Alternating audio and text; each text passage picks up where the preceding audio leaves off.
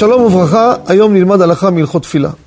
אתם יודעים, אדם באמצע שמונה עשרה כמובן, אפילו מלך שואל בשלומו לא יענה לו.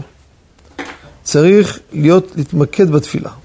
והשאלה היא, אדם באמצע שמונה עשרה, פתאום הוא שומע מישהו צועק, יש פקח בחוץ נותן דוח לאוטו של משה.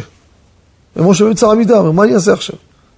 אני אעצור את העמידה, איך לשלם, להציל את הדוח, 100 שקל, 500 שקל, לא משנה. או לא, אין מה לעשות. אתה לא יכול גם לרמוז. בהלכה כתוב שאי אפשר לעצור באמצע שמונה עשרה, למנוע הפסד. זה הלכה פסוקה, ככה כותב במגן אברהם. אם ככה, אז מה השאלה פה? עם כל זה, רבותיי, אני תכף אתן מציאות שאפשר.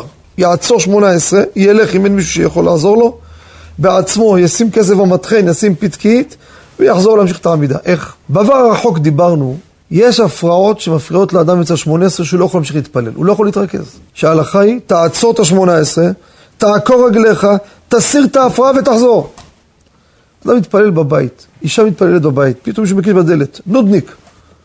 לא עונים לך, תחכה, לא מפסיק לדפוק. אחד מתקשר בלי הפסקה, שיגע אותנו. התינוק בוכה מסכן, לא יכול להתפלל, התינוק משגע אותה. היא לא יכולה להמשיך את העמידה.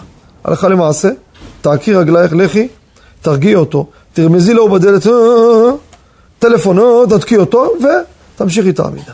כמה שפחות להתעסק על דברים הכרחיים. לא בגלל שמישהו הגיע, אני, מותר להפסיק בשבילו, לא. כי אני לא יכול להמשיך להתפלל. זה בשבילי, אני לא יכול להתפלל. אם ההוא שמקבל דוח עכשיו לא יכול להמשיך להתפלל, הוא משתגע, הוא אומר, תראה, אני לא מסוגל, זה... אין לי ריכוז, אוף, אוף, מה, מה. מקרה כזה חבל הזמן, תעצור את העמידה, לך תשלם, תשחרר את האוטו משם, תחזור. אבל אם הוא אומר, תשמע, אני יכול להתגבר על עצמי. מה השאלה היא? הפסד כספי. בשביל הפסד כספי, אתה לא עוצר באמצע שמונה עשרה למנוע אותו. לכן תלוי מה המקרה של האדם הזה. תודה רבה וכל טוב.